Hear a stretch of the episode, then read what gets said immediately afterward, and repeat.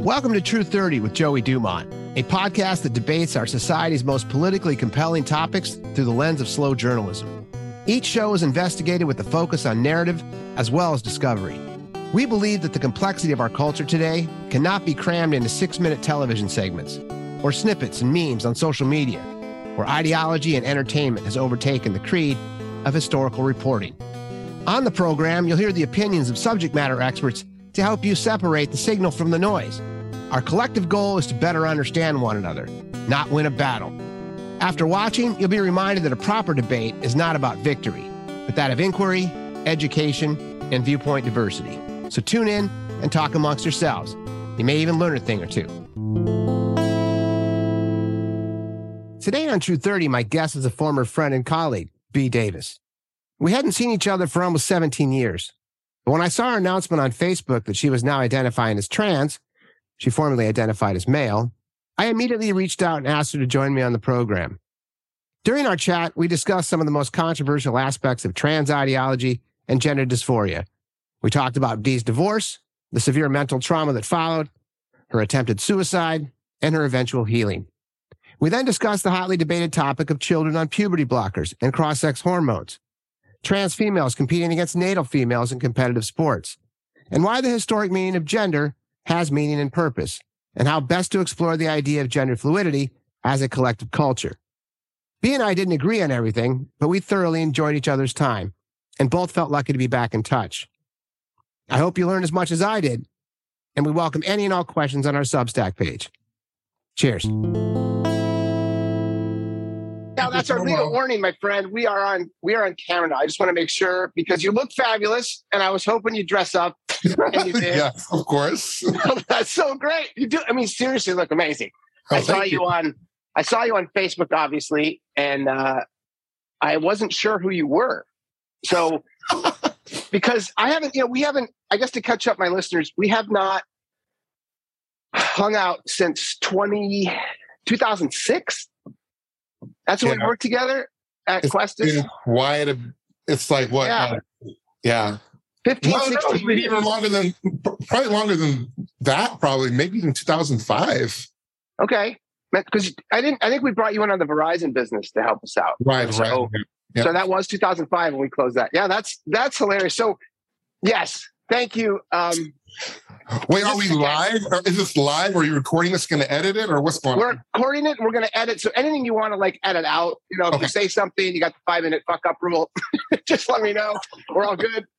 But the what I wanted to do was just capture everything because we haven't caught up for 16 years. And so when I saw you on Facebook, I saw B Davis, and I was like, I don't recognize this person because I recognized your face, but then I the makeup and the beautiful Gucci stuff. And I was like, yeah. And you know, I love Gucci. So I was like, I love this.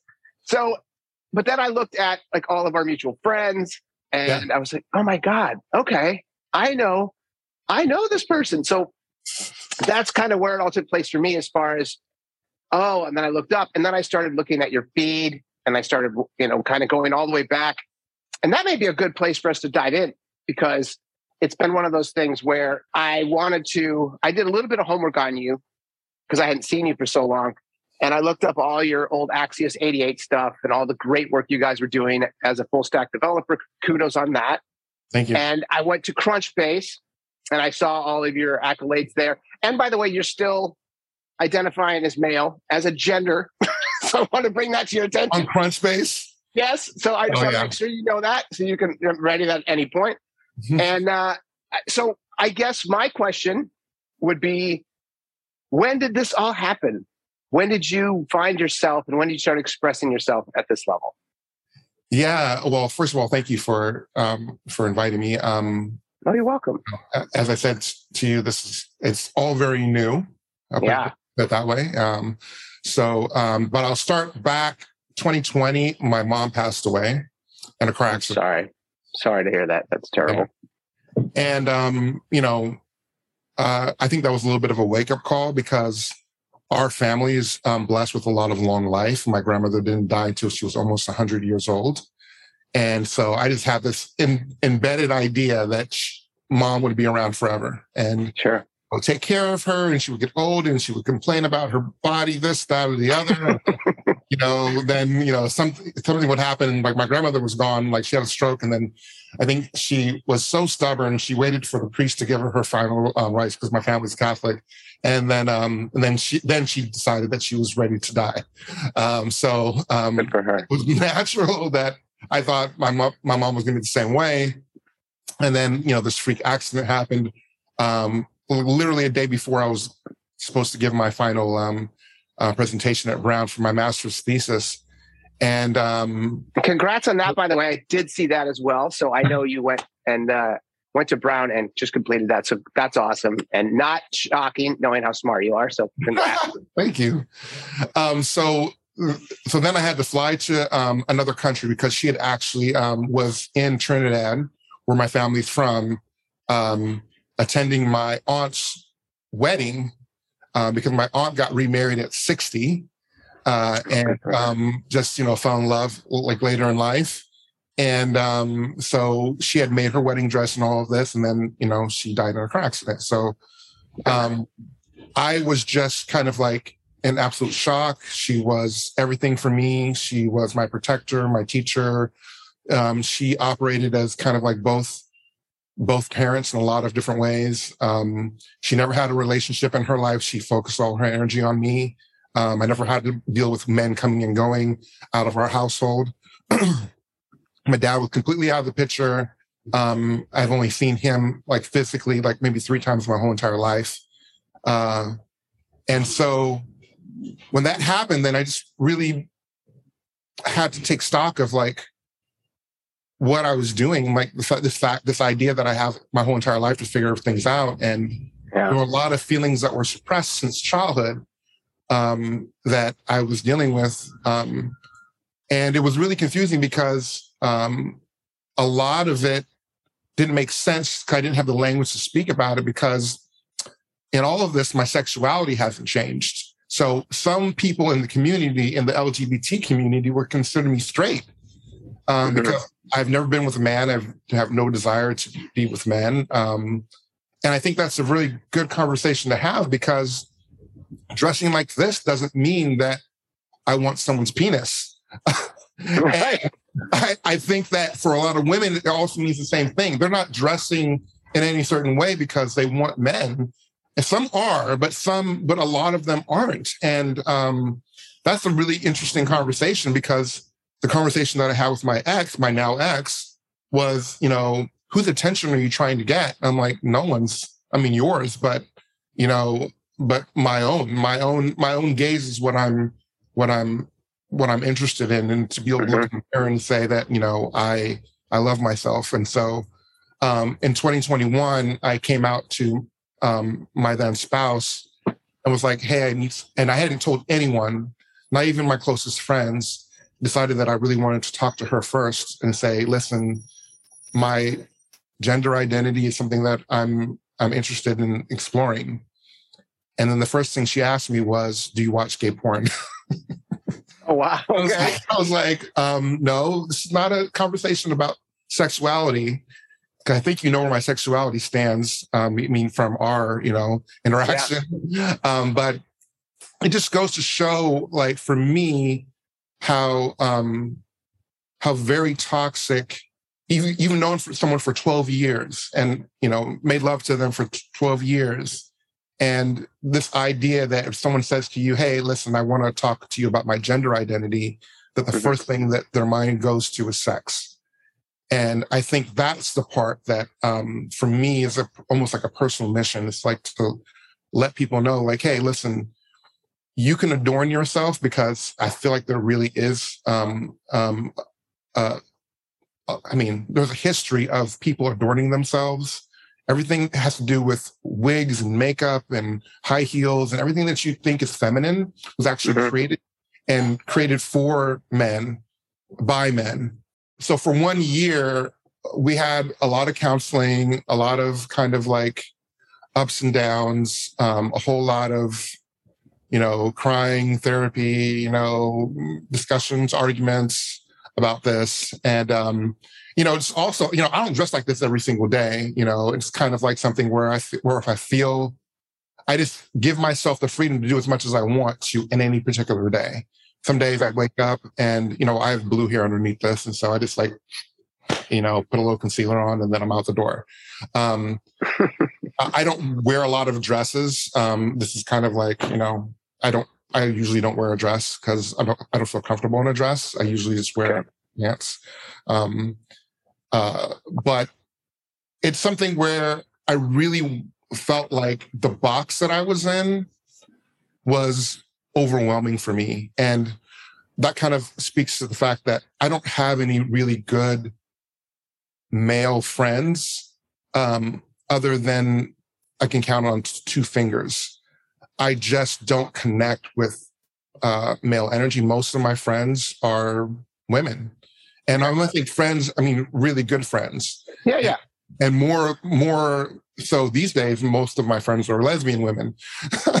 um, it's just something where when I'm in a big group of um, of of men, I just don't feel comfortable. Um, I've gone to some bachelor parties, and I just I'm I'm just kind of disgusted by the conversation. Um, it doesn't connect with me at all, and I just feel out of place. And I think that my gender identity is at play there as well. So, well, I think that's great. And I'm proud of you and I'm happy for you because I can't imagine how hard that must be to live your whole life with that kind of tucked away and not being able to deal with it. So, I mean, you're brave and I, I, I commend that. I think that's cool. Some of the things I wanted to bring up to you specific to your posts, and this is kind of where I was trying to do a little homework and our reporting. And, and, and I should probably preface it this way as I mentioned briefly, True 30 is a journalistic organization that I started with some media buddies. Mm-hmm. And the hope is to report on things in the news media that are dividing our culture. Mm. So, defund the police and critical race theory have been huge topics that we've dove, in, dove into over the last seven or eight months. And then gender ide- ideology and gender dysphoria is something we're focusing on now. And so, as of right now, I've interviewed a couple clinicians researchers in the UK, Australia. Uh, last week, I actually interviewed Helen Joyce, who wrote a book called Trans When Ideology Meets Reality. And next week, I'm interviewing Julie Bindel, who wrote a book called Feminism for Women. And I'm interviewing a friend, well, an acquaintance in the media industry whose child is going through transition currently. And it, it, was a biological boy who has been transitioning to a little girl and she's adorable and he's shared pictures with me and and now the parents are kind of in this really unenviable position of talking about puberty blockers and cross-sex hormones and all of that. And so when i saw you uh, talking about specifically gender and trans and that trans is here bitches let's talk about it you know that kind of thing i was like oh, okay perfect. And so one of the things you posted on the 25th and that's kind of what you mentioned it was in june is when i wanted to notice the posts starting to identify who you are. And your new expression was a trans woman going outside and living her truth unapologetically, knowing the harm she can face simply for existing is a protest on its own. That was one thing you shared. Another was bisexuals in a committed monogamous relationship have not chosen a side, they have chosen a person. And then I thought this one was really cute. It said, You've changed. And it said, You're supposed to. Another one there. Yeah.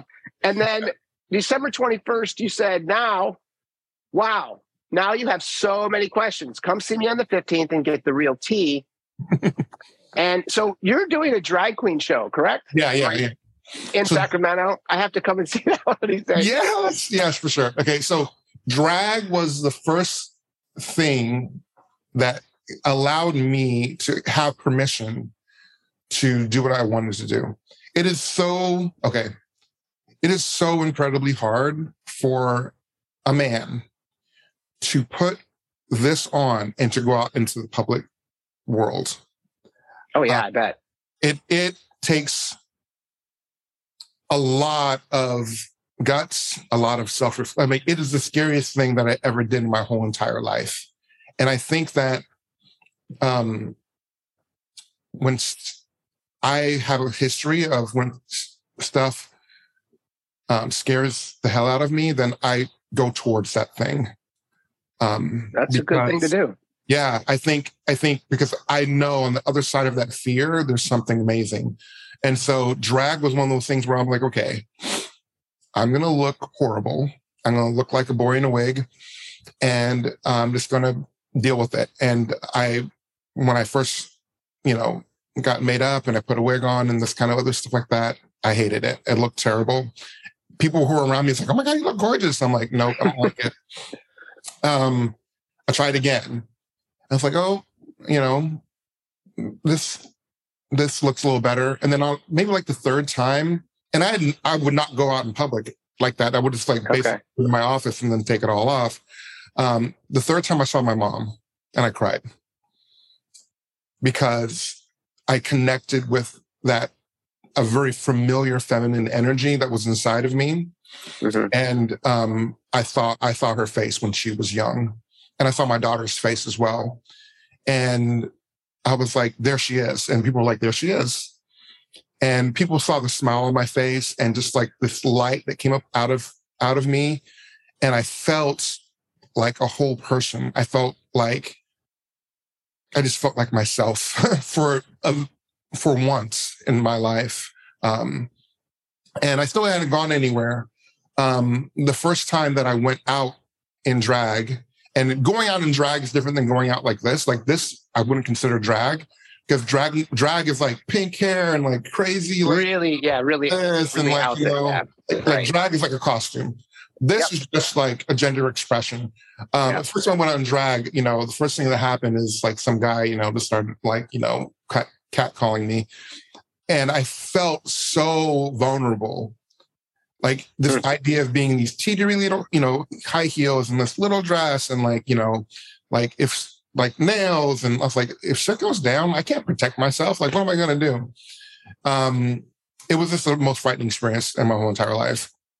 And it took me a I'm while sorry. to get used to it because it just takes a while to get used to experiencing life as a woman.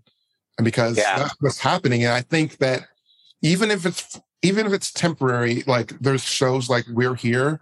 I'm not sure if you've heard of that show before. It's on HBO Max. Um, Bob the drag queen, Shangela, and, and Eureka. They're three drag queens that kind of go around uh, Middle America, get people to get into drag as a way of transforming their um, their uh, their mind. Okay. Um, men should do it. You should know what it feels like to walk in heels and like you're trying to like you know someone's trying to walk ahead of you and you're like um would you please slow down because of these heels you know why are you taking so long to get ready well because like i'm doing all this stuff like i think that um men cisgender men straight men would have a lot more compassion just one time like getting yourself ready um um, like women have to get themselves ready and going out and experiencing what it feels like to be looked at up and down and sideways and around um, how it feels to be examined in that way. It will give you a whole new perspective. Yeah i would agree to that. I would say that a lot of the feminists that i've talked to would agree with everything you just said there one of the big pieces specific and we can get into this later but one of the ideas around feminism in general and they actually came up with the word gender as a group in the 70s and 60s, 70s in that area. And it was to delineate the differences between males and females, specifically around that. So I, my brother asked me this 20 years ago. My brother's an advocate for women. He's a divorce attorney who deals with domestic violence and all the icky stuff. And he asked me a long time ago, Have you ever been scared walking your car? And I said, What do you mean? Like, did someone key it? right. And he's like, I genuinely didn't understand the question. Right, right. And he said, No, have you been scared to be attacked? And I said, No, no, never. I mean, I've never no thought of that. Yeah. And he's like, Okay, so just understand this all women are scared all the time when all they're the alone. And I was like, Wow. And so that helped. And to your point, I think it is a good thing to experience anything opposite because it does put you into a new camp you have a different purview, you have more empathy. It's just one of those things that I think is fantastic. So when when you actually started and I don't know if you want to talk about this, you're no you're now are you divorced? Separated. Separated. Okay. And is that something that is irreconcilable because of this, or is that something that you think you can actually gel back together with right. time and I mean therapy? The the plan the plan was was for us to be together. Um, I think that the way that everything happened, I, I don't think it's reconcilable now. I mean, um, okay, she was uh, she told me that she was a supporter of me and this transition. I and I told her in the beginning, I was like, listen, this is something that you don't have to accept. Like we can definitely sure. Like split as friends and um, if you don't want to be a part of this and all of that. And she said, no, no, no, you know, I love you and, you know, I'm here for you and that kind of thing. And what I realized in the end is that was a complete lie. So okay. I think that there are couples that deal with this and they get through it. There are couples that deal with this and they don't get through it. And there's couples that deal with this and they have like a train wreck. And I think right. I thought to myself, like, I don't want to have the train wreck, but the person that I was dealing with was uh, unfortunately a liar and a cheater. And at the end of the day, she ended up, you know, being um, being a cheater as well. Um, okay. And um, that was that was that was painful. Um, so painful actually um, because um, the one I did have surgery, so I had surgery on my face a lot of people can't tell. Um, on my nose and on my hairline, and that was it. I didn't have the facial, the the jaw realignment or anything like that, or any fillers done to my face. Um, but during my surgery is when she decided to go off with somebody else, and um, I was on. And I only tell this part of it because I think it's really important. Yeah, uh, I was on a lot of painkillers at the time because of the surgery. Sure. Um, I was uh, I was uh, getting back onto to hormones because at the time I thought that I wanted to be on hormones just to see what it felt like. Um, so to be on estrogen, like cross-sex hormones. Estrogen, yeah, estrogen. Yeah. yeah. Okay. So I gotten back onto hormones because you can't have them before your surgery; you can only have them afterwards. Um, and then, um, uh, you know, I had you know, round the clock pain medicine, and then also had my my cannabis gummies because okay. something to like. So while all of this was happening, this is when I began to find these text messages, and so that sent me into a spiral of pain and anguish. Um, and I say this because at this moment, especially after the first surgery, a lot of trans people um, commit suicide.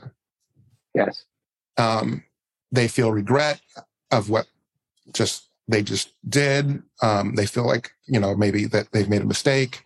If they don't have the proper support, then a lot of people will um, either attempt suicide or you know take their own lives. And I was one of those people. Um, you were suicidal. I know. I tried to kill myself. You okay? Wow. Yeah, I tried to kill myself. I, I, I I had overdosed, well, not kind of overdosed, but taken a lot of cannabis gummies.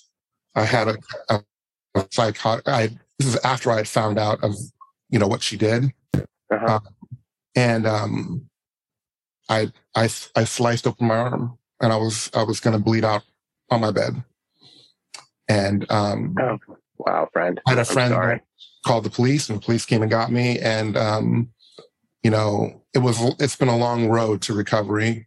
And after that i didn't want to i didn't want to see a wig. I didn't want to see in women's clothes. I, I was completely ashamed of myself and who i was. And it took a lot it took a lot of friends um, in the queer community. It took a lot of um, therapy um, but to slowly build myself back up to where i'm at right now which i can still say that because that was just in february of this year. Of this year, yeah. Okay. Yeah. So. Well, I'm sorry to hear that, friend. And it, well, how? So what took place? Your friend called the police, and did they take you into the hospital? And then from what what took place after that? So the they called the police. The police came in. They took me to the hospital. I spent 72 hours. I spent 31 hours in the hallway of an emergency room on a bed, like literally. Um, they took me from there to um, a psychiatric facility where I spent more time just basically it was I was basically like locked up. There was no counseling. You know, they would wake me up in the middle of the night, shove pills down my throat. It was like worse than anything you've seen on TV. Like honestly. Uh, yeah. I'm sorry, that makes it worse. And so, at that point, you're now in psychiatric care. Right. It doesn't sound like they cared in this case. No, not at and, all. Worst place for anyone to be. Like I don't care what your mental state is, it makes it worse. Yeah. Yeah. No. And did you? When were you released from the psychiatric care? So they can only hold you for 72 hours. So um, I so had. Is that like a, a 5150 kind of thing? Where they're 50, yeah. Yeah. Scared that you're going to take your own life. Got it. Okay. Right. So I quickly got my sense of right sense of mind. It's like, I need to get out of here and I need yeah. to get my head back in the game so that I can show them that I'm ready to get out because I need to get real help, not help inside here. And um, you know, my um, um, I have three kids, but uh, two of my sons um, flew in from different parts of the country. One from LA, one from Michigan, and they were there for me um, to you know be there with me. And um, you know, from the beginning, when I announced this to my kids, my family, um, my whole entire family has been completely supportive. And this is a Catholic, West Indian, Caribbean family, usually known for being very, very like, you know, traditional, this kind of thing. They all embrace me. They all call me B. Um, they don't call me Brian. Okay. Um, I mean, not that it really matters to me. Actually, I'm gender fluid. So, you know, okay. people, what are your pronouns? Blah, blah, blah. I'm like, actually, I'm actually the rare exception that I use all the pronouns. So don't judge don't judge which the whole pronoun thing on me because I'm I'm a rare Pokemon. I don't I don't I, I, don't I, I'm I'm not only queer but I'm also only attracted to women. So and I'm also gender fluid. So you know I represent kind of like a divergence even in my own community. Um, so anyway, um, after you know getting out of the hospital and all of that, then it was really about just kind of like trying to figure out what was going on with my relationship, which I realized mm-hmm. that, you know, in a lot of different ways, it was completely over. And that was a hard pill to swallow because now, um, my worst nightmare has come true is that I've lost the person that I really, really loved because of expressing who I am. And that was very, very painful because when you know, because what you internalize is that it's your fault. And then what I had to relearn is that it was always okay for me to be myself. And the fact that, you know, all the lying that she did, um, that that was something that's her problem. Mm-hmm. And then, you know, my whole fear was that no one's going to think I'm attractive and I'm going to be by myself for the rest of my life. And um, I really need companionship. So what am I going to do now? And all of that. And I was completely wrong. There are tons of really hot women that think that I'm attractive. well, that's great. And I didn't know, you know, I, I had no idea. I was like, I was like, I was like, men want men want women and women want men and women who like women want women. Who's going to want you know, right. this, you know, apparently there are some people. Well, that's one thing. Again, I've only been studying this for about five or six months. The one thing I do know from my own homework, however, is that there are so many examples of what you're talking about, specific to gender neutral love relationships. They have nothing to do with each other. Have you seen the show Euphoria? Yeah, I've, yeah, I've seen, I've seen, I've, I haven't seen the whole thing, but I, I, watched a few episodes. And it's really beautiful. I love Zendaya. It is, and I'll say this if, to anyone who hasn't watched it: it's a show on Netflix, and it's about teenagers in high school. And my wife and I started watching it, and the the, the relationship that actually taught me a ton, by the way, was between Jewel and what's her name? It's Zendaya's character. I can't remember her name now, but it's t- it's a female. Zendaya is the female.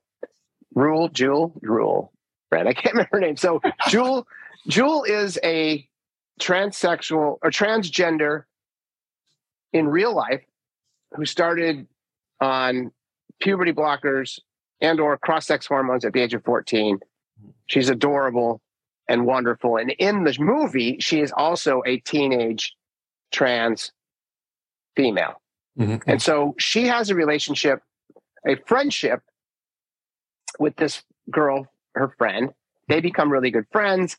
And during the first six or seven episodes, they actually be- began a romantic relationship. Mm. And as I saw them kissing and being intimate with one another, I looked at my wife and I said, Oh my God, I get it. she said, What? I said, They don't care about the parts.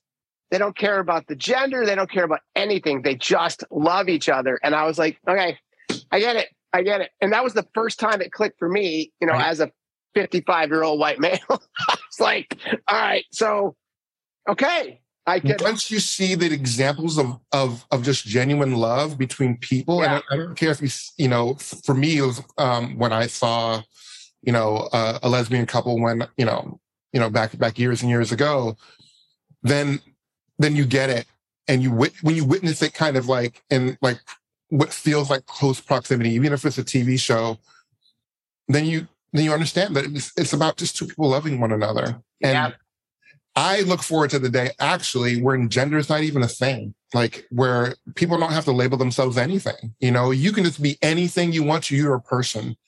And um, if you want to adorn yourself with, you know, wigs and makeup or whatever, then you do. It It doesn't mean anything particular about your sexuality, about your intelligence, about who you love, about, about the way your voice should sound when it sounds like one thing that I refuse to do is to change my voice. My voice is my voice. I'm not going to start changing my voice because I have a very deep kind of like raspy voice. And, you know, I thought for a second that, you know, you know, if I'm going to transition, what about my voice? But women love my voice. You know, I didn't know that either.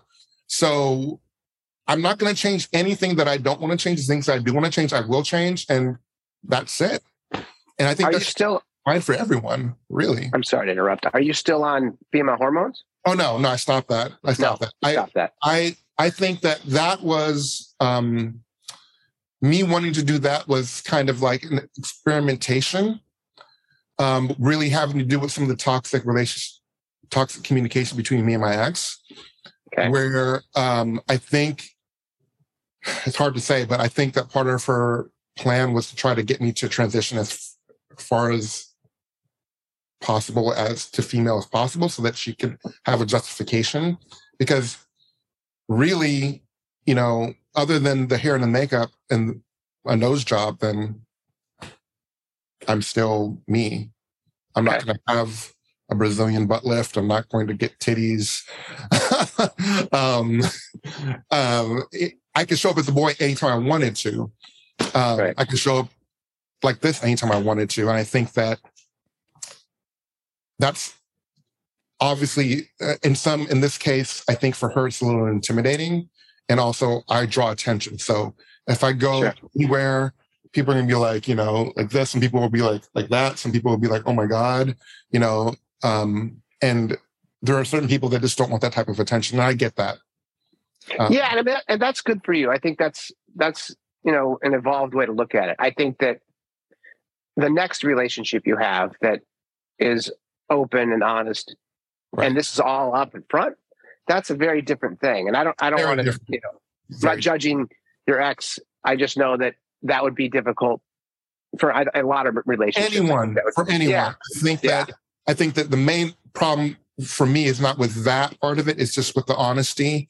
And I think sure. that part is maybe also just a lesson of, you know, uh, of, of life. And, uh, yep. it, I mean, I can imagine you know, it it was also hard for her to say mm-hmm. what she really felt because then she was also losing her because then she's like, okay, yeah, we'll go, fine, you know, you know, because she's also losing a person that she hopefully loves a whole lot. I think that in the end, at the end of the day, just the way that everything went down at the very, very end, I think that she probably could have saved us both a lot of heartache. Um, um, in, in those very last days of, you know, the cheating and all the other stuff like that. That didn't have to happen. I mean, even though a breakup probably was still have been, you know, um, imminent, um, that it didn't have to be that way. Um, because that made me feel very, um, betrayed, unloved, uh, unattractive, sure. um, like the small, you know, uh, I don't, you know, people out there who have been cheated on, you know, all the emotions that that come with that. So, um, but yeah, that's understandable. And I think that part of, and again, I don't know her from anyone, and I just know that some of the stuff I've read is that spouses in general do not know how to react to this because it is completely foreign. And I, because she loves you, she was probably concerned if she didn't say what she thought she should say. Right. It right. could it could cause you to do what you did. Actually, that right. there's suicidal ideation involved, and that scared her. And right, so then she just acted out because that's what people do. And unfortunately, she acted out in ways that hurt you worse. And I obviously she probably regrets that too. So right. yeah, I'm sorry. I'm sorry, friend. That's that's all rough. Let me ask you this. Yeah. You identify as trans. And when I historically started understood the word trans, it was I knew a transsexual man 15 years ago, 16 years ago, who went through the whole surgery. Mm-hmm. So, what they're called autogynephilia. This was a man who actually believed he was born in the wrong body and he represented himself as female and went through the surgeries and was on cross sex hormones. Mm-hmm. And so that was like traditional. My again, I shouldn't say it's what was my traditional understanding of what trans was. Mm-hmm. Trans itself is a much bigger word today, correct? It's when right. you say you're trans, you're not you're and, and this is another thing too. I have a lot of friends that are into drag queen. They're all gay and they all live here in San Francisco and they they go to really cool, you know, I, I go to their stuff. I have a, one of my buddies in New York, Michael Salat, is a wonderful uh, drag performer. And that I understand to be performance. And that I understand has nothing to do with sexuality. That's just uh, expression. So, where do you, what does trans mean to you? What does that word mean to you? And then how does it apply to you specifically? Yeah. So, transgender specifically means someone that crosses over gender. And you have to excuse me, I'm going to be really gay right now. I'm going to use my thing on the fucking side here.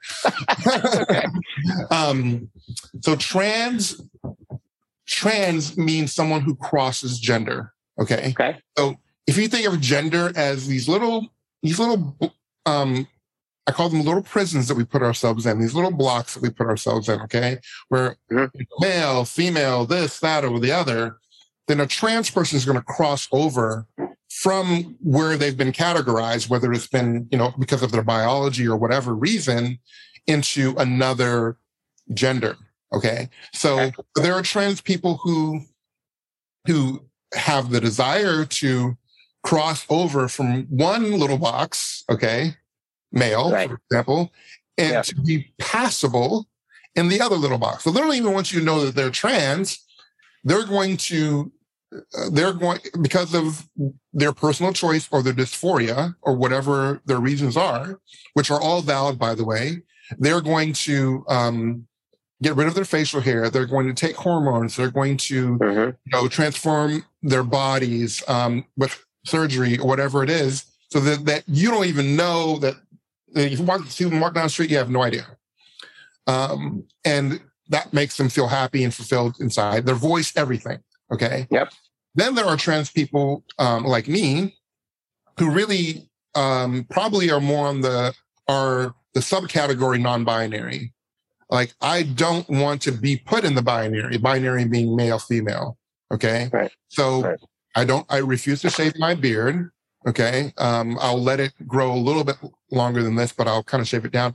I don't want to shave it all the way off because I don't like the way it makes my face look. Okay. But I still like to put my wigs on and my makeup and all other stuff like that. So people are obviously going to know that I'm not a woman okay, a cisgender woman, but that doesn't bother me. And trans, my trans community accepts me and says, okay, you're my sister. So mm-hmm. I don't separate myself from them because I know there are other people who say, well, I'm not trans, I'm non binary.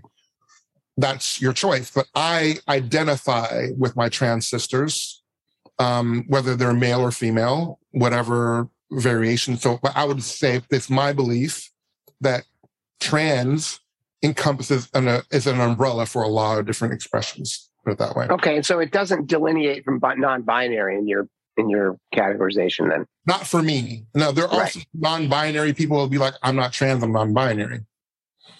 Which and, just means I don't want to identify as either. gender, right, or any gender. Doesn't want doesn't want to have any gender associated with them, but also doesn't want to. But all, but maybe also doesn't want to have the the the um the label trans put on them as well, um, because trans definitely comes with a lot of stuff, as you said. You know, before you had a friend, and you know, we had you know terms like transsexual and transvestite and all these other things. Right. You know, that's another of- question, though. So transvestite was what I would have understood where you are today because you are heterosexual, but enjoy wearing or expressing yourself, yeah, yeah, with different clothes is that is a transvestite not a term that you subscribe to or? I don't like that term actually. Okay yeah. Does it have yeah. a pejorative meaning to it in the community? I think it i think it definitely has i, think it, it it feels like colored or negro. Okay. it feels kind of a little bit outdated and has a lot of uh, baggage to it. Okay. That's fair. Yeah. Yeah it, okay that's fair.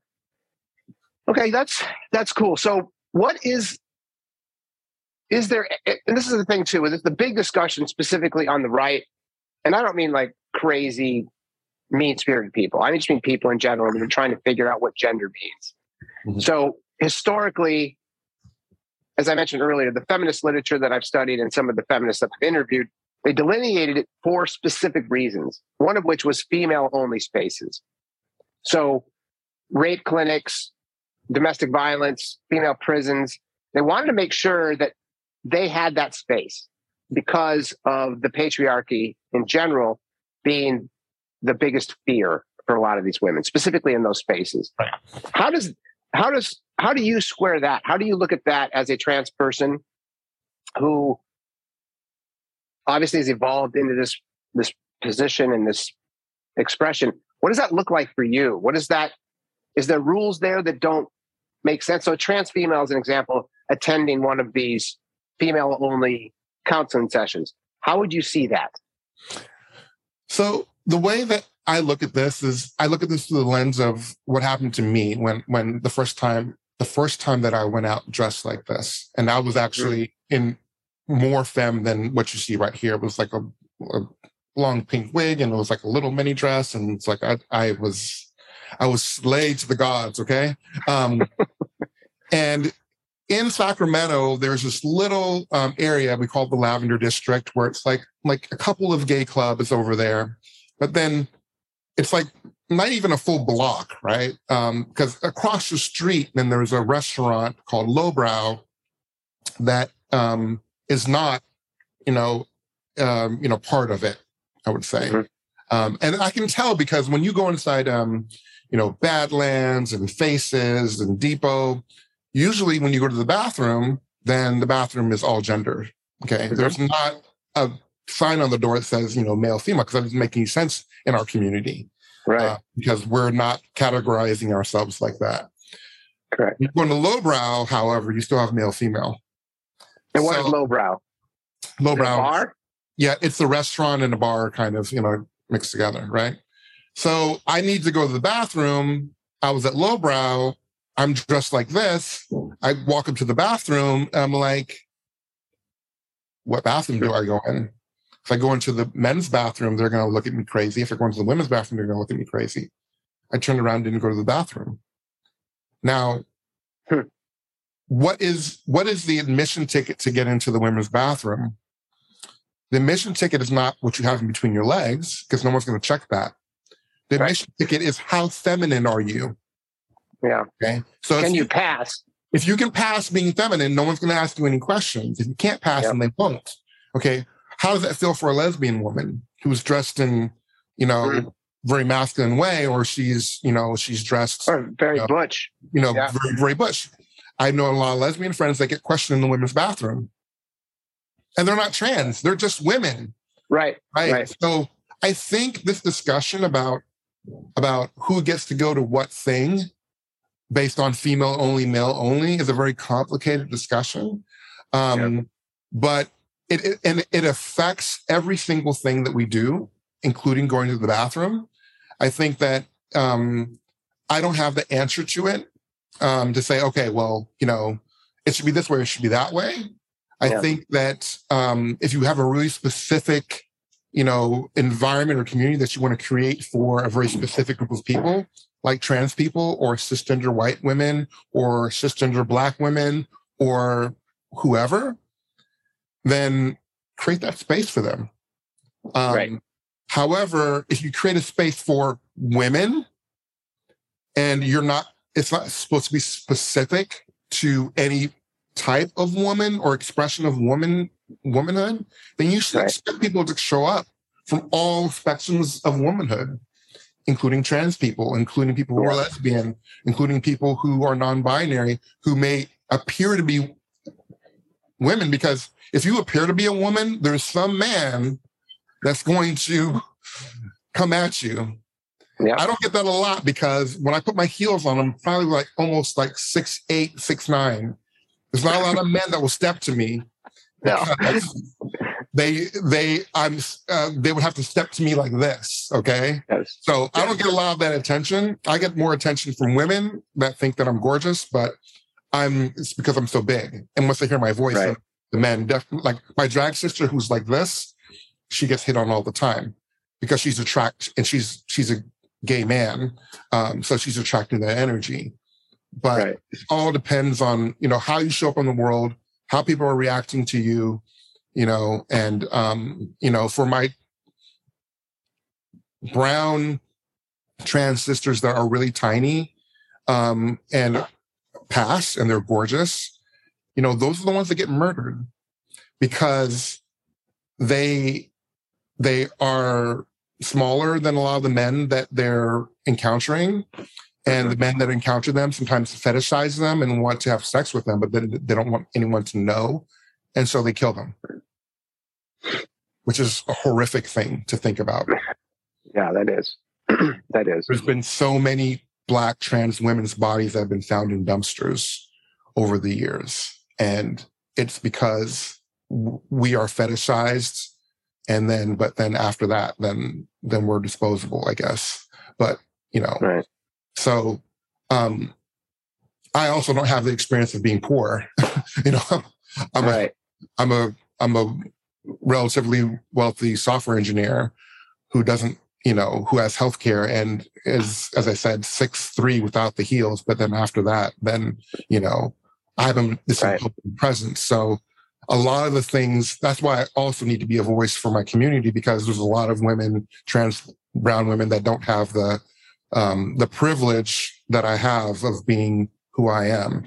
So i have to speak out. That's one of the reasons i'm really happy that you invited me well no and that's actually one of the reasons i genuinely want to understand this and i i think you know me well enough to know i mean obviously we've been hung out for many years but i i have compassion and empathy for anyone mm-hmm. that is dealing with any of these issues specific to trans. Uh, and the discussions that I that I see specifically in the zeitgeist, the "Don't Say Gay" bill. We actually just did. We had reporters do an article on that, and we pointed out the lunacy of both parties and acting like neither had a case. Right. So it's one of those things where, when you look at trans people in general, the big discussion right now is children. Children, yeah. So I'd like I would like to get your take on this because for me, you're a trans person who is a grown adult, has gone through puberty, so everything's healthy. Mm-hmm. You know, your sperm developed the way they needed to. You could reproduce. You could do all these things. And then what we do understand from clinical research is that a lot of the dysphoria, clinically, historically, is solved through puberty. Mm-hmm. And so let's say it's the stats go anywhere from 70 to 80%, where if someone is feeling gender dysphoric as a teenager or even younger now, then a lot of that is resolved through puberty because of the brain chemistry that is altered during puberty. Again, these are just studies. I don't know enough to be adamant about any of this. So the adult trans stuff to me is pretty easy. it's like, let's get trans rights for trans people to make sure that they're not abused, that they're not harmed, that they have the same rights that, that they deserve as a human. All of those things are great. The stuff that I'm hearing from specifically feminist literature, second wave feminists, and for those who don't know, second wave feminists, these are the suffragists of the 70s and 80s who did everything they could to lobby for the delineation between female and male. mm-hmm. specific to legislation, rights, equal pay, uh, you know, abortion, all of those big structures that we now have in place. And a lot of the trans ideology today, trans women are women, is a slogan, as an example, right. is one that a lot of the feminists push back on. Right. right? Yeah. So I'm very familiar with them. I'm sure. I'm sure you are. And so that to me, those are the big questions. And I, have kind of diverged there. But let's go back to the kids for a sec. Yeah. How do you see? Because I think you've mentioned this twice now, which is this is also mentioned in all the literature, is the suicide ideation mm-hmm. of trans people, trans children, uh, being dead named, being shamed, being abused. It, it leads to depression and anxiety and obviously suicidal right. um, tendencies. What do you think? How how best do we approach a child, a seven or eight year old, who is now coming out and saying, "Mommy, Daddy, I feel like I'm right, right, yeah, I feel other." When I wear, it doesn't matter which side. I feel other. How right. do you? What do you think needs to be shared from your perspective and from the trans community to, to let's just say uh, people in that don't know this or haven't had any time to understand this. Right, right.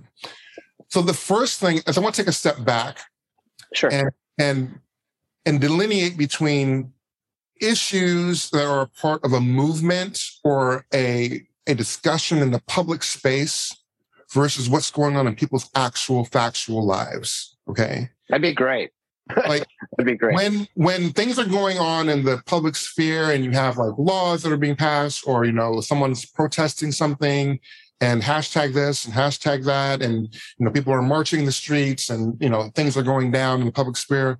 That is that is part of a movement. Okay, and yep. I'm not discounting it at all. I'm not trying to minimize it. It's needed, obviously, because those movements um, are what um, end up unlocking people having the ability to live their personal lives in the way that they wish. Um, a good example of that is the 14th Amendment. Okay.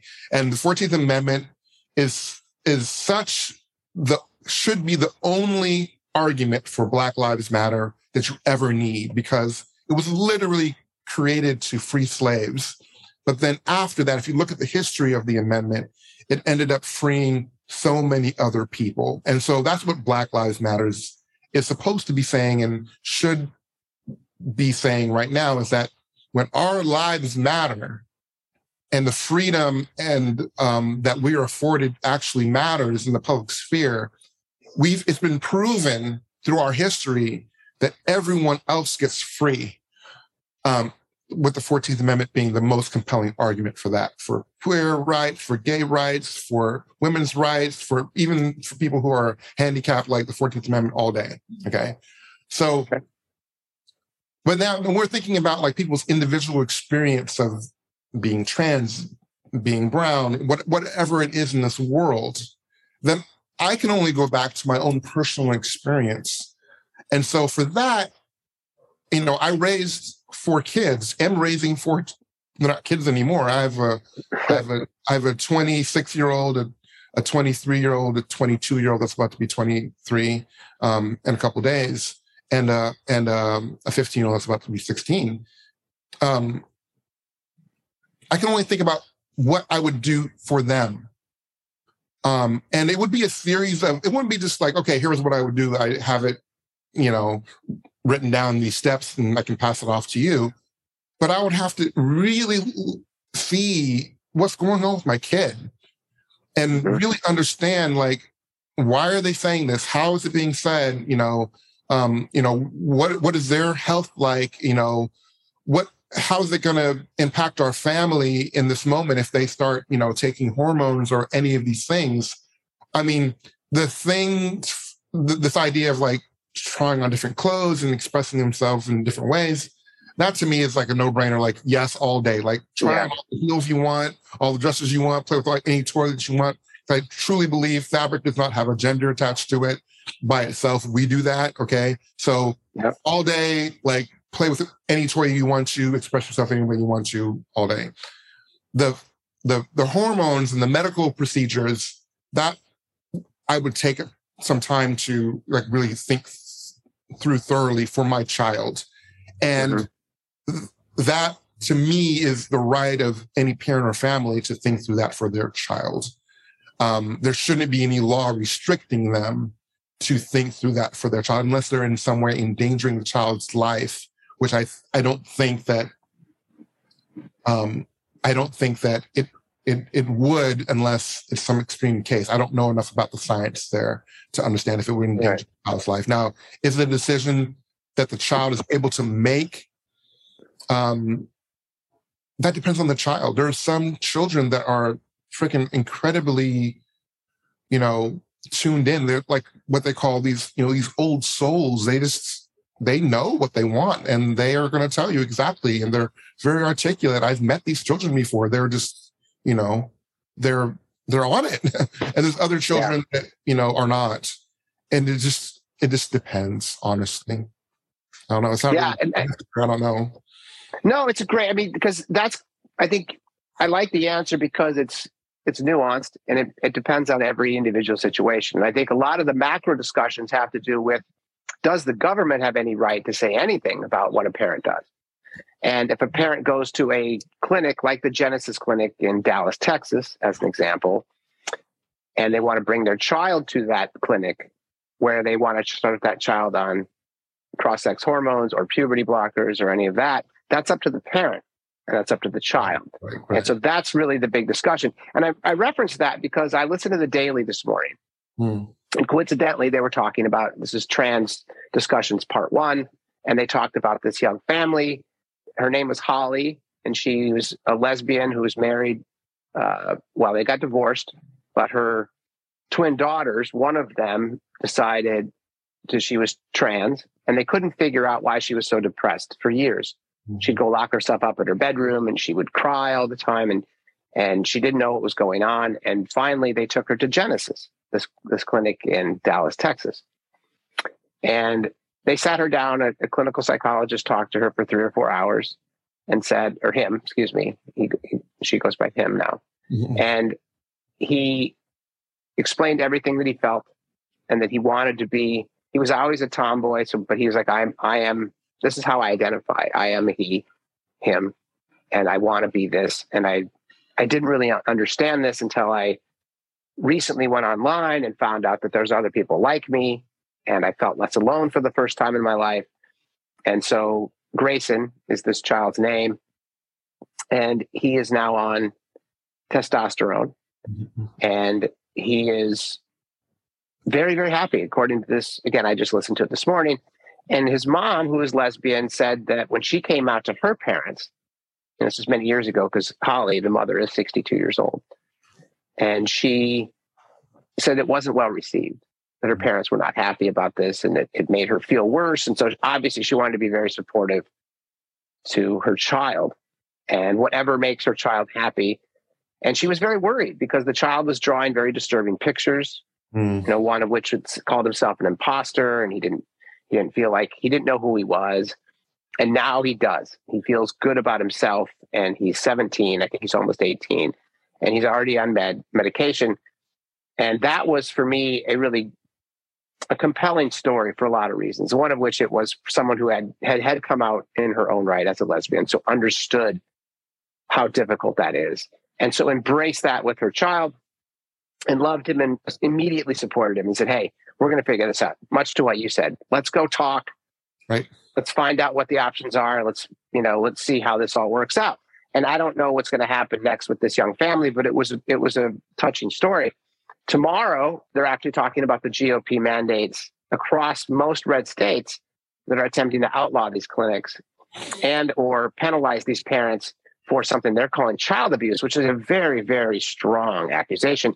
And my brother, who's an attorney, said that you know that's just bad faith in general. You can't say that because it's not accurate, and we have no idea what it is. To your point, also, we don't know. Um, we have no longitudinal studies on a lot of these things. Right. So the the hormonal blockers, and I learned a little bit about this, so I'll share it with you. Is that it's the drug of choice here in the United States. It's called Lupron, mm. and it's historically used for something called precocious puberty. which is when a five year old, and most of the times it's female, where a little girl is starting to go through puberty at five or six, and she's starting to be sexual. And obviously, that's a problem.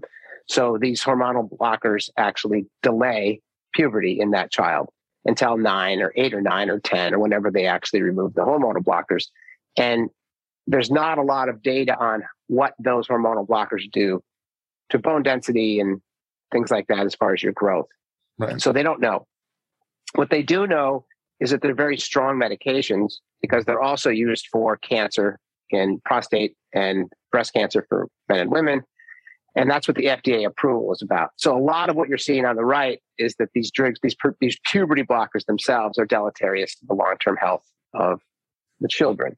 And then they have something they call a cascade of intervention, which means that if you start a child on this path, letting them identify as the other at as early as six or seven, right? That they will then almost 100%, it's like 90 some percent if they're on these puberty blockers and they're identifying as this other and they're very happy in that life, they're terrified of puberty. Either way, mm-hmm. right? Because once puberty happens, specifically male, as you know, as a as a male, uh, biologically, you know that that in your voice and your body, and I mean, you're very strong and you're very fit and all of that. So that's something you know, right. and so that's a big piece of the discussion is where does this intervention come in, and and should the government be involved? And you know, that's to me where we're fighting over all of these things when we don't really have any data, and it's now just emotion, and everyone's you know, grabbing their tribe and saying, hey, I'm going to blah, blah, blah, blah. And that's why we wanted to study this as an organization, True 30 being the organization. We're just trying to figure out there has to be a much more empathetic and compassionate way to have these discussions. And we need to kind of just sit back and tuck our opinions away for a bit until we understand a little bit more and we can do some homework on these things. And that's why, to me, it's a fascinating piece because to talk with you because you are, as an adult, living your life the way you want to live it for the first time in your life. And you went through terrible mental trauma just recently because of it. And yeah. so that's a big piece of it too, as far as the gender piece is like, poof, you know, why so much turmoil and why so much judgment based on, like you said, fashion, right? I mean, that's the biggest piece for you is that you want to express right. yourself differently. It right. doesn't even have to do with your sex, right? right? It's just it doesn't.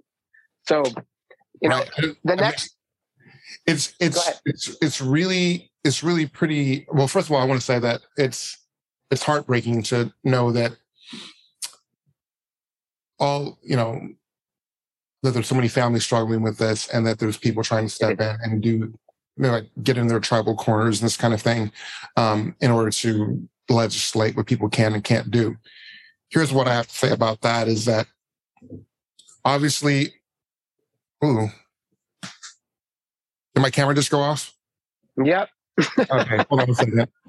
My camera okay. doing this thing where it goes off sometimes. Uh, uh, I don't know. It's you fancy. It's you fancy developers with your cool webcams. Yeah. I'm just using my computer. okay, let's try to bring it back. Is the battery okay? The battery's fine. Okay. I think it just times out. There you go.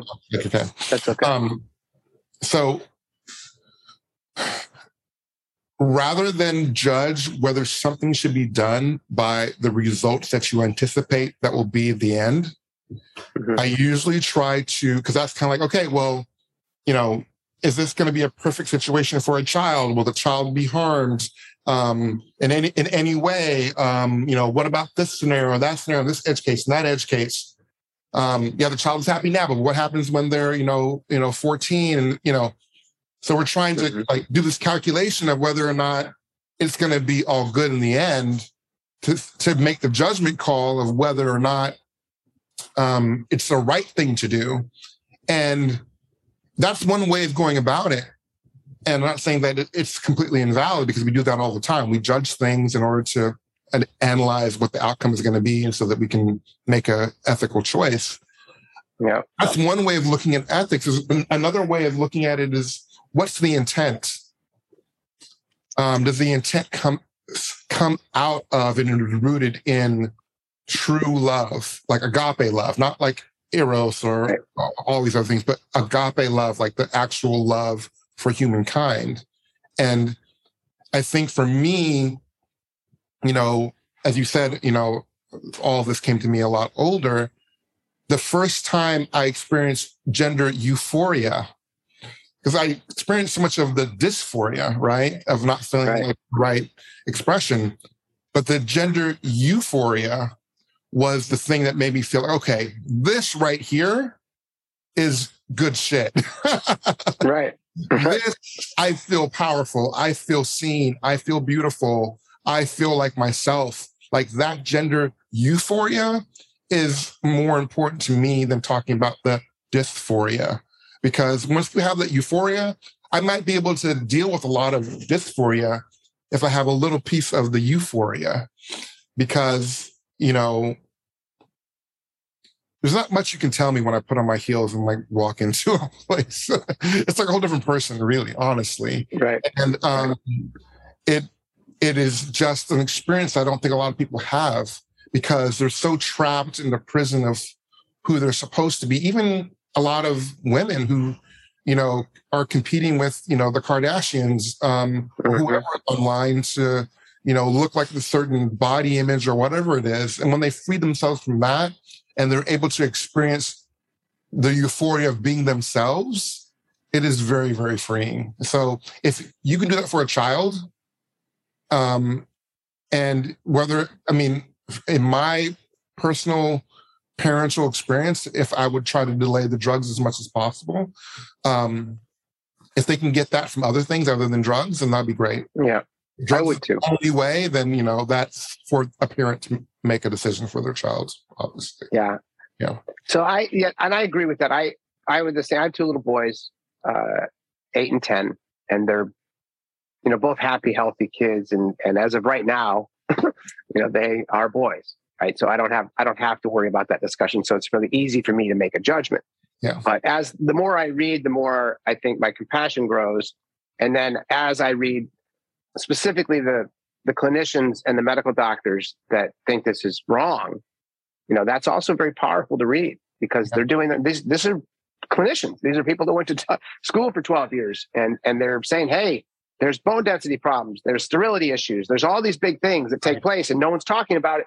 And you know what? We got to figure this out. And I think that's really where, as a group, we do need to stop and pause and figure this out without the venom, you know. And then another thing that it bleeds into this category. And I'm very adamant about this. So I'm curious to see how you think about it. Okay. I've done a lot of homework on it. And as a former athlete, I have huge issues with it.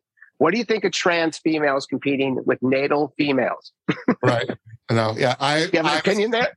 I've seen this all over my feed. Uh-huh. It's everywhere. Like, it's everywhere. Okay. Here's okay. So I was big into sports when I was like a kid. And then when I got into high school, I was like, I'm done with this because you guys are a little too rough for me and I don't want to fight all the time. And you, you guys are having yeah. fun fighting. This is where the, the, break with the the male the gender. The yep. male gender. Like I was like, okay, macho bullshit. Fight. I want to play soccer. Like, like yeah. you go fight. I'll be a arts and theater kid. How about that? Um, I my theory of it, and I haven't spent a lot of time thinking through it, is like, why not just make it based on height and weight? Honestly, like um, when I was in, I wrestled my freshman year in high school, which was a terrible idea um, because I'm so tall, right? And here I am, yeah. 150 pounds, you know, five nine, wrestling against some, you know, five two guy that's like this. and he kicks my ass because yes. you know, he's so strong, right? And I'm just like this little yeah. beanpole of a kid. And um, I was like, yeah, well, I'm 150 pounds, but he's like, you know, you know, he's short.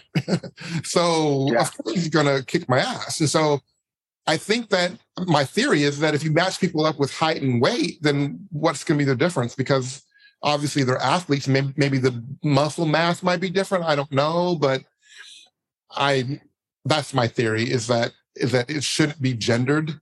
Um, and maybe it's just height and weight maybe that will do it. What do you think? Okay. Well, I, I again, I've done a lot of homework on this, and, and so here's some here's some statistics that are relevant. So, after male puberty, and this is the issue. I don't have any issues with the trans man competing in male sports at all. So if any female who's transitioned to male wants to compete, you're welcome. Knock yourself out. All good. If you've gone through male puberty, what takes place, and there's a great book, should you want to look at this, it's mm-hmm. called T. And it's the the hormone that divides and mm-hmm. dominates us. Yeah, by Carole Hooven.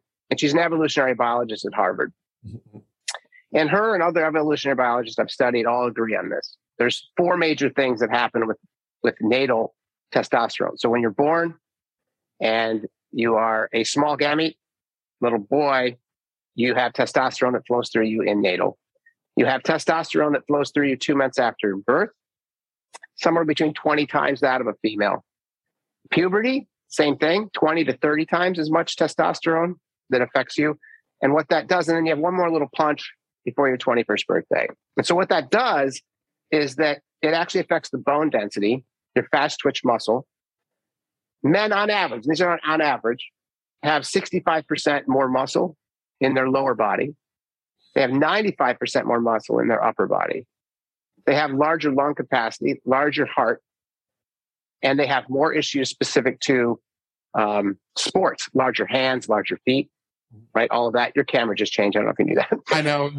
The, the camera got too it's hot. Okay. Happened to it. Yeah. Oh, that's fine. So that is the homework. That's the homework I've done. And again, I've done a lot more, but that's when that's this big issue with Lia Thomas, right? For University of Pennsylvania. She's the big swimmer who's done, um, she's won a couple different uh, championships lately. And that's where the hoopla is. And again, the mean spirited stuff I don't like. I don't like that someone makes fun of her and, and you know, dead names her and makes her feel terrible about herself. That's not to me helpful in any way. But the issue specifically, and this is just a liberal lens, you know, I, I'm not sure where you lean on the political front, but I lean liberal and my liberal brother, and we look through things through two lenses usually.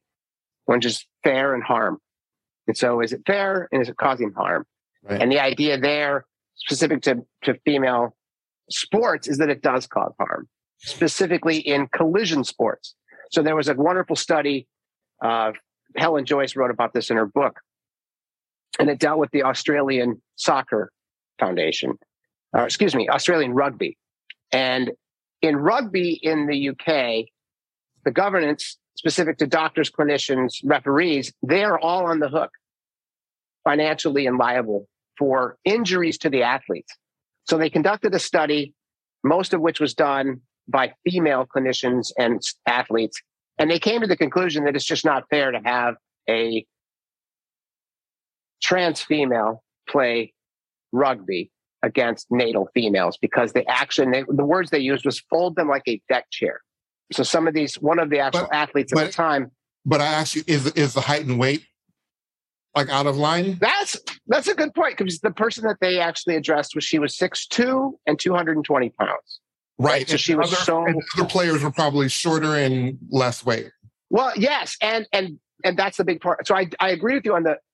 It's possible, but the issue isn't just the height and the weight. It's bone density. How yeah. fast we are. It's how it's everything. Because I fought in martial arts for years. I don't know if you remember that, but the idea there was that we never fought against women. It was never a discussion. And I don't know if you watched the UFC, but in UFC, yeah. they had a female named Fallon Fox who uh, was a trans female. And she came in and actually hurt her opponent to the point where she crushed, she broke her orbital eye socket. And the woman after the fight said, I've never felt that overpowered in my life. I've never been unable to remove myself from a hold. I've never been hit that hard. I don't know because she found out that she was trans or not. But it, these are the kind of examples for me that there's two separate problems, right? I think that, as I already shared with the trans stuff, to me is not an issue. I think we need to support and legislate to make sure that trans people are protected and loved and cared for. And then on the other side of it, and this is where the culture gets involved, is trans females are, and then they get cruel and mean spirited with the words. That's not what I'm trying to get to. I'm just trying to say there's got to be, and this is the point of you know why I'm having these discussions with people that I respect and and right. and read about is that I we have to step back off of our soapboxes as a group and start to look at things that and understand where they sit, you know, and that Those are the kind of things. Conversations like this. This is a nuanced I, thing. It's yeah. not a tribal. It shouldn't be a tribal thing. It's like no. okay, yeah. We talk about height and weight and bone density and crushing people's skulls and collision sports versus non-collision sports. Like maybe there are some sports where height and weight work. Right. Maybe there's some like the collision sports where we're you know we're actually hitting each other and bone density that plays a part. Like you know both yeah. uh, both sides have to rethink through these things and you know get. I agree. Yeah. I agree. So let me ask you this then on the gender side, because I I think that gender has, in all the research I've done, and most of the people I've talked to outside of like you know the zealots on one side, is that gender is fluid. I don't think a lot of people have an issue with that, right? It it's like it they, yeah, they, they're like actually is too. Research that. There are lots in nature. Gender is fluid.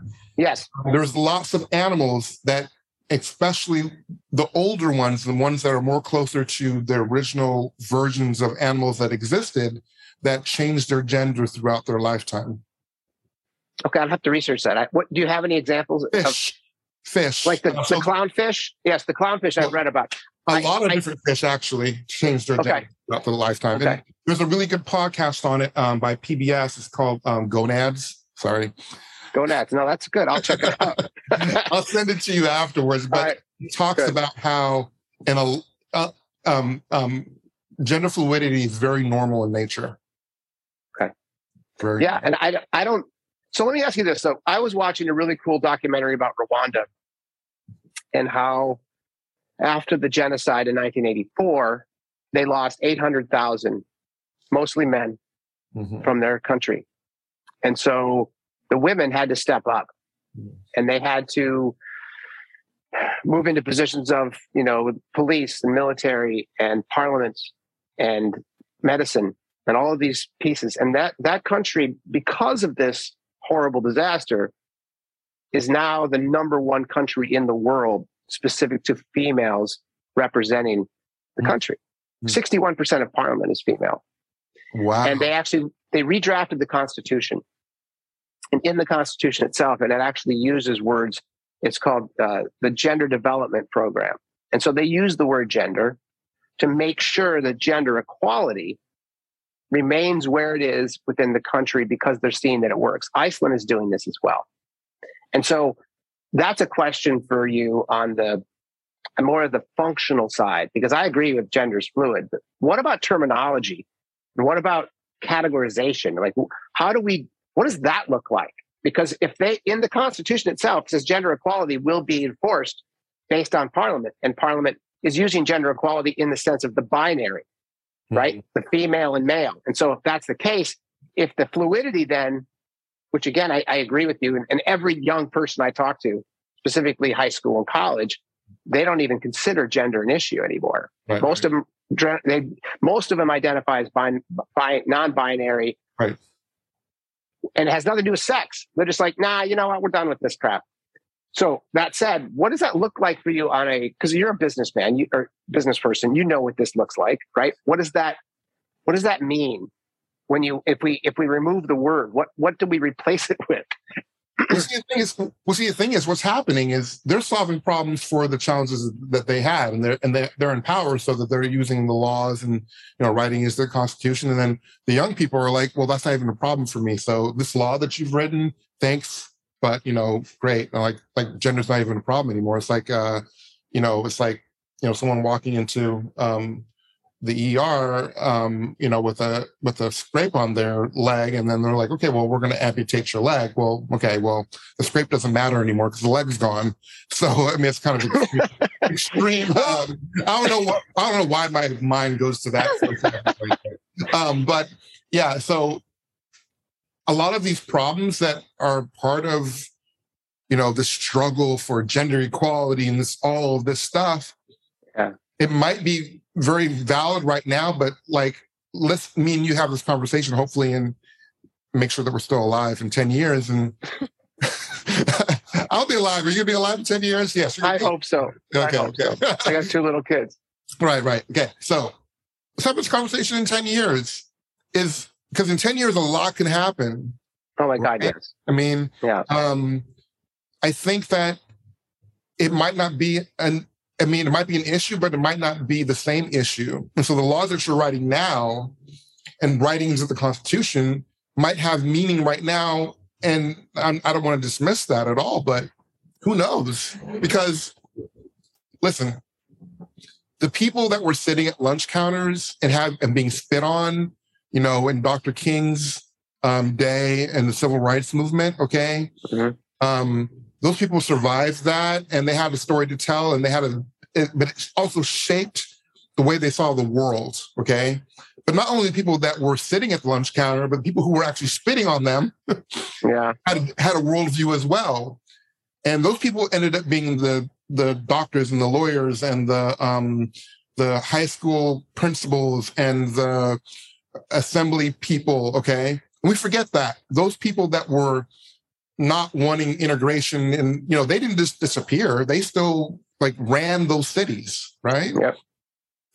But eventually, they will not be there anymore and maybe their children are not like you know reborn liberals but maybe they won't be as volatile to the point of wanting to lynch people and you know spit on them when they're walking down the street so right. eventually we hope that we're evolving towards a place to a place where we love one another where you know as dr king says it's like you know you can you can make laws to restrain the heartless but you can't ever make a law to make someone love another person and right. also you know i believe it was um you know, Jesus that said that, you know, um, you know, that, you know, they they came to him and said, you know, what are the, you know, what's the most important law of Moses? And says, you know, the most important law was, you know, to love your neighbor as yourself.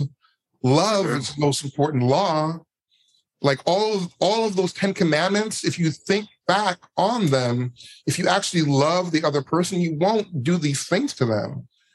So it's not about creating laws, more and more laws to restrain people because you can you can only restrain people so much. It's about creating a culture that actually engenders and cultivates love for another person, no matter what they look like, no matter what they anything. And once you have that, then you know, do you really need more and more laws? No. So you're right. So and that's and, and and I would just say that that's a that's a a hope for vision of our culture, yeah, right? So my question is at a pragmatic level, because I am cool with the gender fluidity thing. I have absolutely zero energy around it. I think it's great. Specifically, the young people I'm talking to agree. Yeah. My question is, what is it? What word do we replace it with? Because this is where, again, I've spent a lot of time with feminists and that literature over the last six months. They spent decades lobbying for this delineation so that females could experience a life equal to the patriarchy. Right, That's right, the piece. Right, and so if we remove genders and we remove consensus data and we have people that now are non-binary on passports and census data and uh, employment data, like all of this, that's real shit. Right, so like, what does that look like? How do we make sure that we're not discriminating against anyone, whether it's female or trans or binary folks, but the categorization, right? The naming structures. We, you know, this is a developer. I mean, how, how important are naming structures, right? So like, what does that look like? That's my question to you, because you're obviously a highly educated, intelligent person. That's for me where the right has some very valid objections. Not specifically that the stuff that they're going at as far as the religious God said you can't be gay, you know, that's all nonsense. But when they say things like, hey, how do we categorize things? How do we use census data? How do we make sure we don't have trans females in female prisons harming actual natal females, right? Like those are big, big discussions that I'm seeing go back and forth. And that's why I use the Rwanda example because I just happened to be watching it over the weekend and the, the terminology is there right? It's not just America that's dealing with this. So that was my question to you as an intellectual. Like, what does that look like? How do we how do we categorize the differences between males and females for the protection of females? Because God, men are not a problem, I hear you, right? I hear what you're saying. So here's here here's another example of where I think people get caught up in the weeds of the details of what the result's going to be, and then after a while, then then the intention is gone. Okay. okay. So if the intention is to protect every single, single human being, and for right now, if the categories make sense to make sure that we say man, woman, trans, non-binary, we haven't created a perfect system that solves every problem, but we have created fairness for now and right. equity for now. And so when it needs to evolve, let's be open to it evolving more. Maybe it evolves to a point where you don't need those terms anymore. Maybe it doesn't. But fighting over what the result's going to be while while someone over here is actually suffering, you Correct. know, to me that is that comes out of an intent of wanting to be right and not out of love. Oh no, no question. And and I and I agree with you 100 percent on the love quotient there because I think that if you lead with love, everything's easy. Right. You'll find an answer that actually makes sense for now. And I think that that's the other thing. I'm a big fan of um of um Eckhart Tolle, The Power of Me Now, too. and all of that. I love him. And a lot of the problems that we end up experiencing are because we're projecting too far into the future. So, what makes sense yeah. right now for those communities? Does it make sense? It, it, maybe it does make sense for to say the word gender and to use man, woman in Rwanda for right now. And you mm-hmm. know, not saying that we that we sh- you know shut out the trans community or non-binary community, uh, but for right now in their community, this is what makes sense for them. Well, I agree, and that's actually where I think that the separate legislation has to take place to protect trans people. Right. That's my thing, and I don't think we can lump everyone in together. It's no. too it's too vague.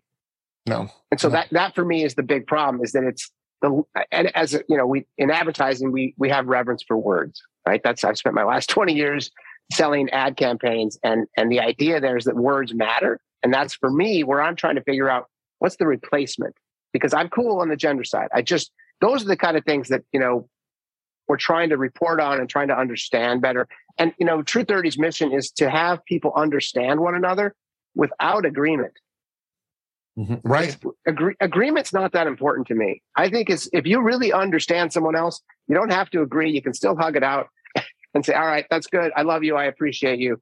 Uh, I don't agree, but we're good. I don't think you're a bad person. I don't think you should die.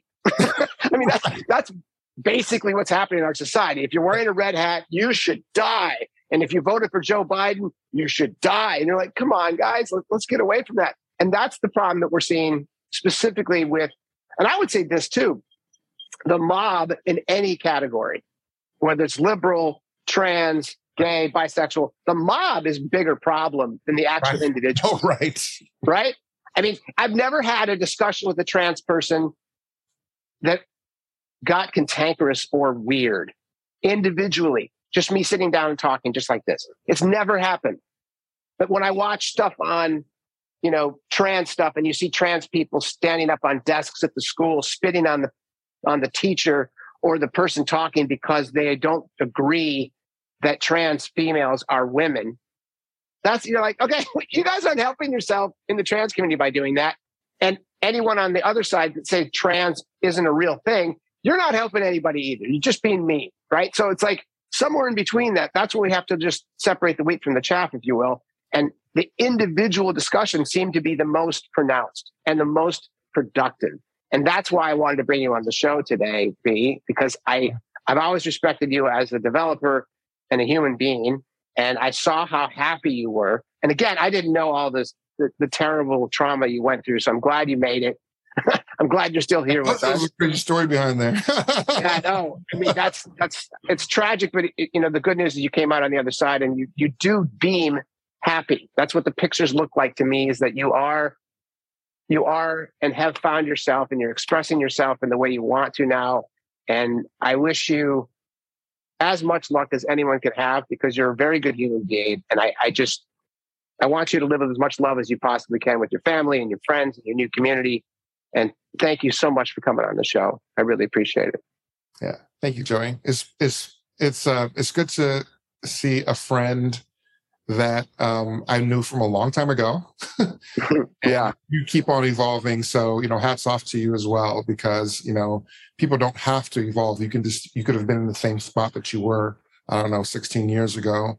And I think yeah. you um, are an example of cisgender straight white male that um, that is serious about um, becoming um, you know living outside of the box that you probably could have lived in for the rest of your life pretty comfortable yeah. probably it wouldn't have yeah. wouldn't have it would have been a lot of personal pain but you could have everyone else would have thought you were having the time of your life and so i think that your courage um, if there were more people like you like you that had courage to evolve themselves and to be open to other ideas and be open to other people and to go out there looking for answers to questions, then it's not all, it's not just about people like me having their freedom. I mean, yeah, I need my freedom. I need my freedom, but it's about people of all different um, um, walks of life, including you, um, you know, finding themselves and understanding who they are. Because, you know, when I look at the suicide rates, actually the highest suicide rate out there is among white males, white cisgender mm-hmm. males, mostly straight, kill themselves um, at a higher rate than anyone else. There's a lot of pain there. Yeah. And I think that I'm not trying to say that, you know, you know, they that they don't enjoy privilege, but there's a lot of pain behind their in the, in their lives that is unaddressed, and a lot of times they, they don't have to address it because they have so much power. Right. That doesn't mean the pain is still isn't there. And I think no. you probably are a person that understands that better than anyone. Well, thanks, dude. I appreciate it. And again, I uh, we will stay in touch. We won't lose touch for 16 years again. And uh, I'm, I'm, I'm we, have a, we have a date 10 years from now to talk about one particular thing. uh, I'm not sure how to put that on my calendar, but we'll find a way. Thanks for tuning in, everyone. If you dig what we're doing over here, please subscribe. And while you're at it, please download an episode or two and leave a review. I'd love to hear your thoughts. Until next time, big hugs.